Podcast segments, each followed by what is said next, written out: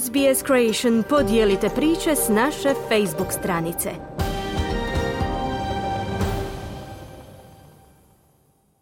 Vi ste uz radio SBS, program na hrvatskom jeziku. Moje ime je Mirna Primorac.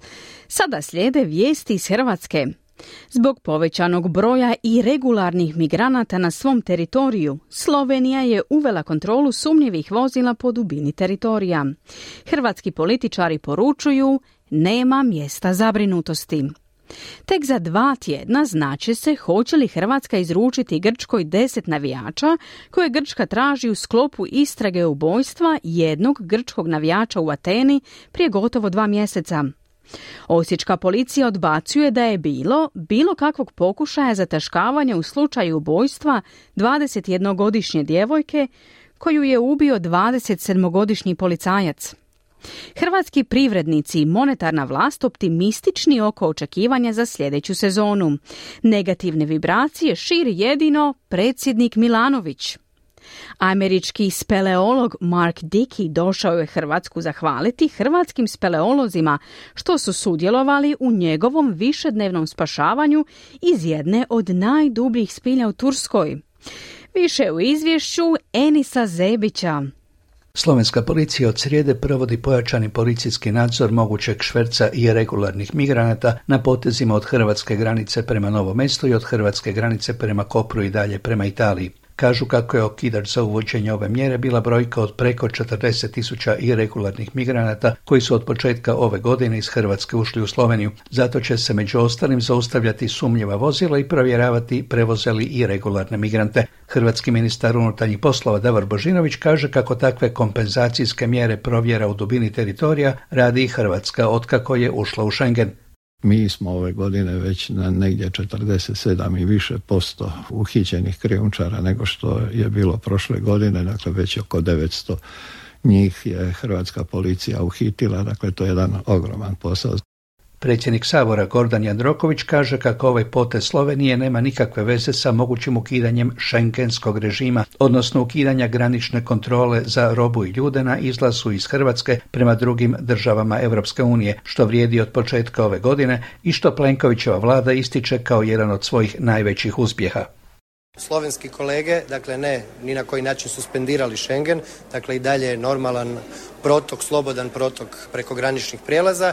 Ovo je nešto što smo mogli predvidjeti i morat ćemo očito zajednički tražiti rješenja kako zaustaviti ilegalne migracije. Predsjednik Milanović razumije slovenski potez. Problem je u načinu na koji to prije svega Bosna i Hercegovina radi i vodi. Slovencima nema šta zamjeriti, mislim, to bi mi napravili vjerojatno. Naša policija radi što može, više od toga ne može i ne smije. Premijer Andrej Plenković odbio je zahtjeve da se na granicu sa Bosnom i Hercegovinom postavi žica. Politika ove vlade nikad nije bila niti će biti žica prema Bosni i Hercegovini, ali će biti suradnja i zaštita hrvatske granice i zaštita od nezakonitih migracija. Još uvijek nema nikakvih rezultata policijske istrage u Grčkoj u vezi nereda i ubojstva jednog grčkog navijača prigodom gostovanja Dinamo u Ateni početkom kolovoza. Tada je bilo privedeno preko stotinu hrvatskih navijača i svega nekoliko grčkih, a potom je grčka strana preko europskog uhidbenog naloga zatražila da Hrvatska uhapsi i izruči Grčkoj još deset hrvatskih navijača koji su uspjeli pobjeći iz Grčke nakon nereda. Petorica su pronađena, petorica su bijegu, a tek za dva tjedna znaće se hoće li Hrvatska izručiti Grčkoj, ministar pravosuđa i uprave Ivan Malenica.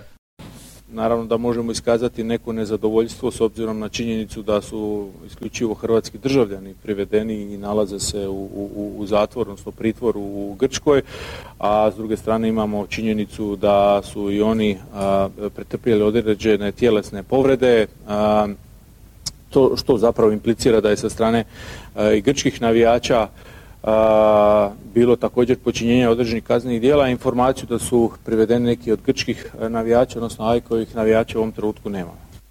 Osječka policija odbacila je sumnje da je bilo bilo kakvog zataškavanja u slučaju ubojstva 21-godišnje studentice koju je službenim pištoljem ubio 27-godišnji policajac, načelnik policije u policijskoj upravi Osječko-Baranjskoj Ladislav Bejce. A ne, apsolutno nikakvog tu zataškavanja nije bilo. Tu mogu reći možda je bilo malo problema oko komunikacije sa javnosti, pa se to pretvorilo onda u neku priču. Policija, znači očevid je vodila zamjenica županijskog državnog odvjetnica, očevidna ekipa na mjestu događaja, zajedno su znači fiksirali, izuzeli sve tragovi, obavljali obavijesne razgovore i ne vidim ništa. Po meni čak školski primjer kako smo sve odradili, jer prema prvim dojavama ništa nije ukazivalo na kazneno djelo, negdje znači bilo da se radi o nekom samoubojstvu ili da se mlada djevojka čak sama ustrelila. Što smo očevidom znači otklonili tu verziju da ne stoji i utvrdili smo da je policajac zapravo ustrijelio tu djevojku.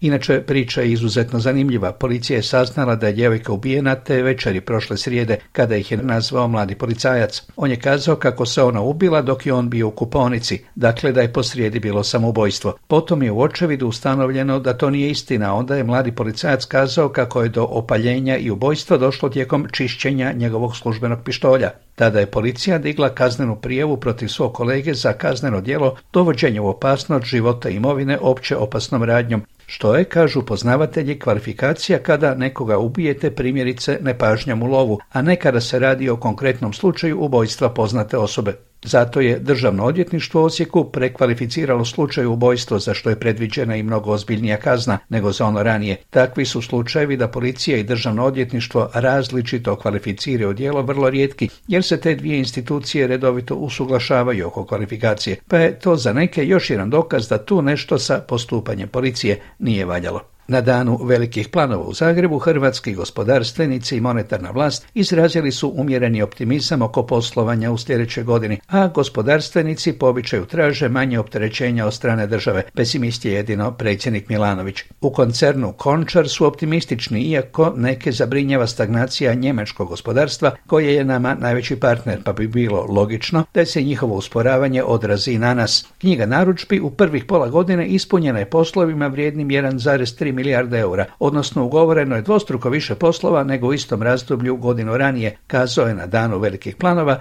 predsjednik uprave Končara Gordan Kolak.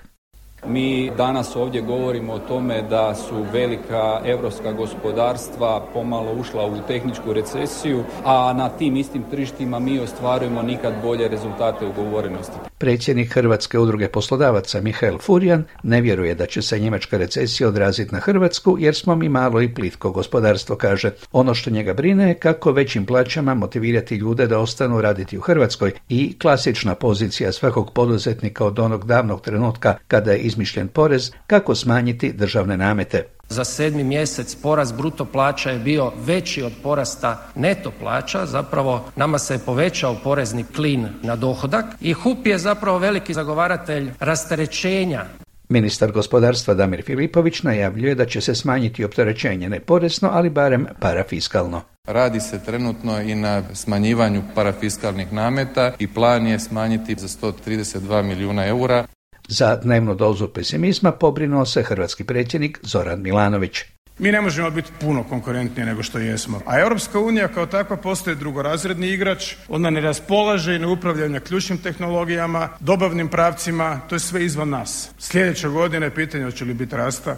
Prvi čovjek institucije zadužene za stabilnost monete, guverner Hrvatske narodne banke Boris Vujčić, demantira Milanovića. Mi očekujemo prilično zdravu stopu rasta 2,6% iduće godine i očekujemo da se stopa inflacije nastavi smanjivati. Ona je praktički na trendu smanjivanja od 11. mjeseca prošle godine. Ovo osmo mjesecu što smo vidjeli je jedno izuzeće za kraj jedna lijepa priča. Čak 22 hrvatska speleologa, pripadnika Hrvatske gorske službe spašavanja, sudjelovalo je početkom rujna u međunarodnoj akciji spašavanja američkog speleologa Marka Dikija, kojem je, dok je bio na dubini od više od kilometar, u jednoj od najdubljih turskih špilja, naglo pozlilo. U višednevnoj akciji spašavanja koju su pratili mediji iz cijeloga svijeta, sudjelovali su i naši dečki i cure. Među prvima su stigli do njega i sudjelovali u uspostavljanju komunikacije sa površinom i kompliciranom transportu Dikija do površine. On i njegova supruga u srijedu su u Zagrebu osobno zahvalili pripadnicima Hrvatske gorske službe spašavanja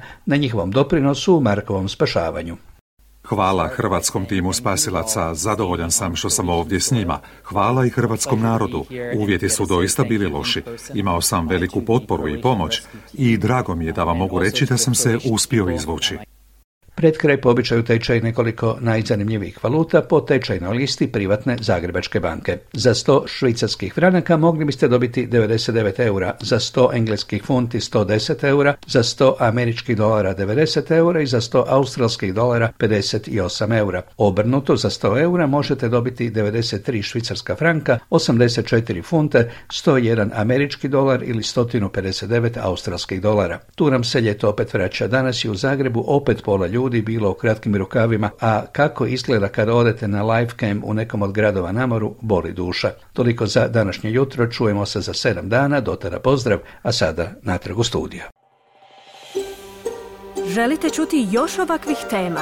Slušajte nas na Apple Podcast, Google Podcast, Spotify ili gdje god vi nalazite podcaste.